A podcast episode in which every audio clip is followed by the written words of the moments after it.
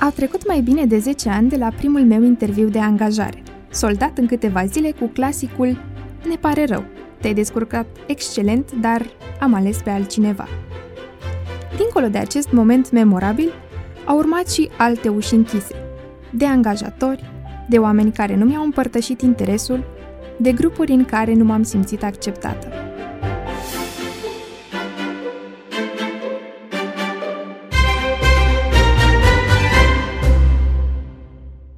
Cine a trecut prin situații similare cunoaște gustul amar al respingerii, zidul înalt ridicat când cineva nu ne dorește în preajmă.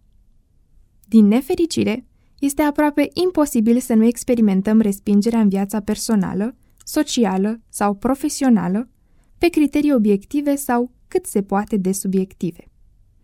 De la lucruri mici, de zi cu zi, până la evenimente și relații marcante, totul oscilează între a face sau a nu face parte dintr-un scenariu potențial, între a ocupa sau nu un rol disponibil la un moment dat. Însă lucrurile nu ies mereu după cum le planificăm pe hârtie. Uneori ne lovim și de ziduri. Poate aceste ocazii mai puțin plăcute, pentru ele există soluții cu ajutorul cărora putem modera sensibilitatea noastră față de respingere. Nevoia de a fi acceptați, la fel de importantă ca nevoia de aer. Oricât de puternici ne-am străduit să fim, știința spune că suntem făcuți să suferim când ni se întoarce spatele. Respingerea atacă nevoia noastră de apartenență la grup, impulsul de a ne alătura celorlalți în virtutea explorării unui sens comun. Impactul marginalizării se resimte asemenea unui șoc fizic. Este la propriu dușul rece care ne înneacă simțurile. Atât durerea născută dintr-o emoție negativă, cât și cea fizică, generată de loviri sau de afecțiuni medicale, activează o regiune cerebrală comună. O inimă rănită nu diferă prea mult de un picior fracturat. Interesant este că, pentru a slăbi disconfortul, ambele tipuri de durere determină creierul să elibereze aceleași analgezice naturale. Interesant este și că memoria păstrează mai bine amintirea durerilor afective decât pe cea a suferințelor fizice. Ne naștem sensibili, dar copilăria pune punctul pe ei. Sensibilitatea ne caracterizează pe toți, dar intensitatea reacțiilor poartă amprenta subiectivității, fiind influențată de doi factori esențiali, predispoziția genetică și experiențele din copilărie. Predispoziția genetică ține de anumite particularități biologice sau de unele trăsături de personalitate. Genele dictează reacția noastră la refuz, influența lor fiind potențată sau nu, din potrivă, inhibată de experiențele copilăriei. O copilărie marcată de neglijare sau de abuz, de îndrumarea unor părinți critici sau indisponibili emoțional, de tratamente inadecvate primite din partea familiei, a colegilor sau a dascălilor, crește sensibilitatea la respingere. Copiii împovărați de neîmplinirea unor nevoi elementare, de exemplu cele de siguranță, atenție și atașament, devin fragili la maturitate. Chiar și întâmplări minore, precum un SMS lăsat fără răspuns, îi pot întoarce pe dos. Hipersensibilitatea și cercul ei vicios. Lipsa afecțiunii și a validării din partea figurilor relevante întreține teama de respingere, făcându-ne vulnerabili în raport cu momentele care ne trimit pe banca de rezerve.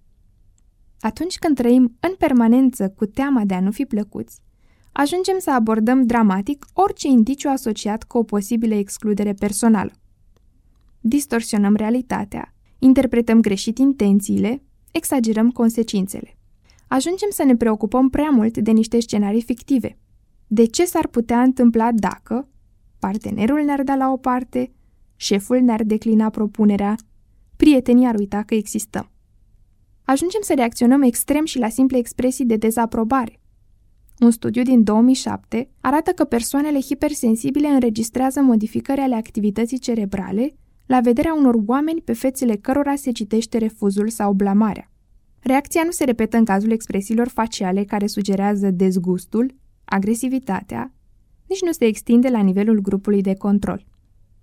Frica de respingere duce la comportamente inadecvate, gelozie, agresivitate, dorința de control.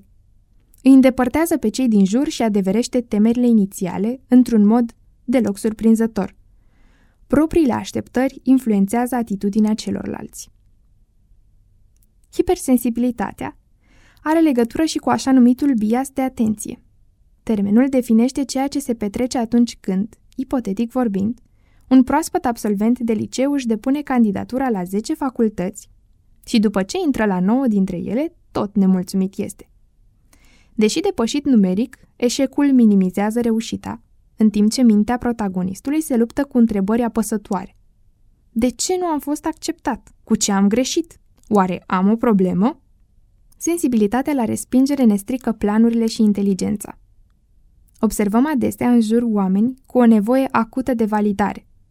Femei și bărbați dispuși să sacrifice timp, energie și valori personale pentru a intra în grațiile altor oameni.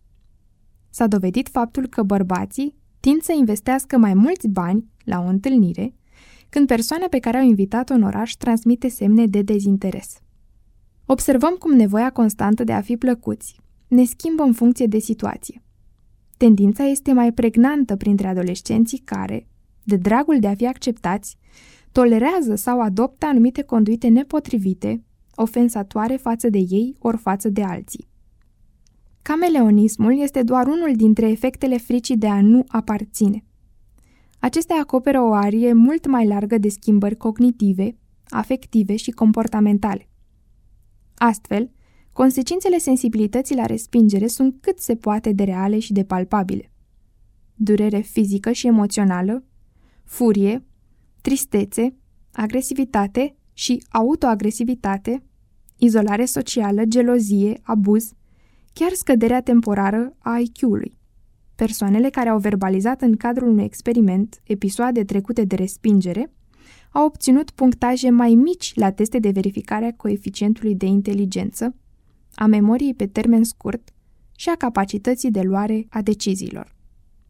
Lista este imensă și conține numeroase relații de cauzalitate. Spre exemplu, analiza din 2003 asupra unor cazuri de violență extremă petrecute într-o școală americană dezvăluie că 13 dintre cei 15 autori minori ai masacrelor fuseseră victime ale marginalizării colegilor.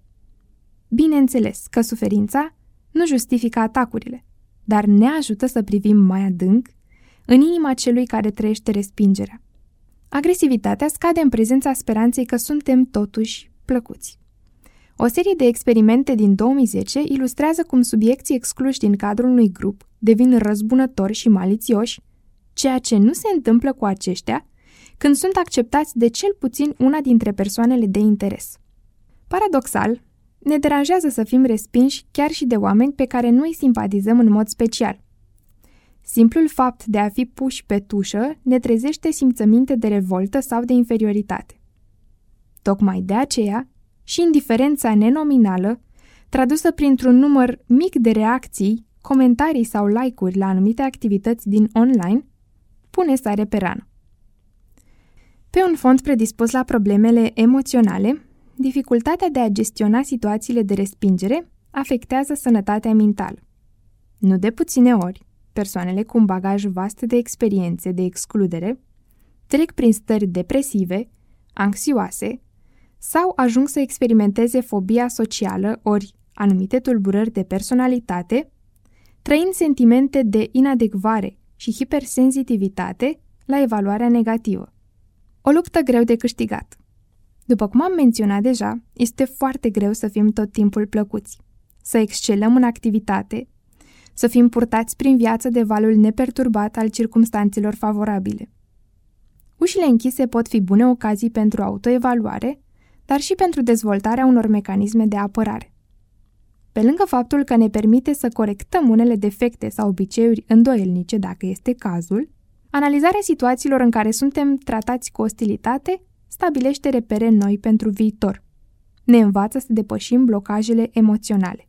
Pentru a nu ne lăsa copleșiți de emoții, trebuie în primul rând să le recunoaștem și să le acceptăm ca atare. Bune sau rele, vechi sau noi, constructive sau mai puțin roditoare. Să numim cu exactitate ce anume ne supără. Să povestim cuiva sau chiar să ne eliberăm prin plâns dacă plânsul zidește.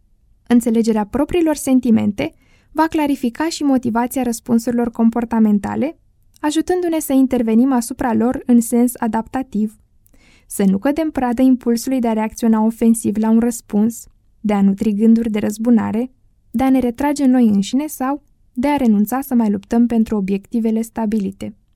La fel de importantă ca respingerea în sine este integrarea experienței în istoricul personal. De cele mai multe ori, refuzul, marginalizarea, dezinteresul provoacă tristețe. Însă aceasta poate fi înlocuită cu emoții opuse. Implicarea în interacțiuni pozitive sau în activități fizice ajută la ameliorarea stării psihice.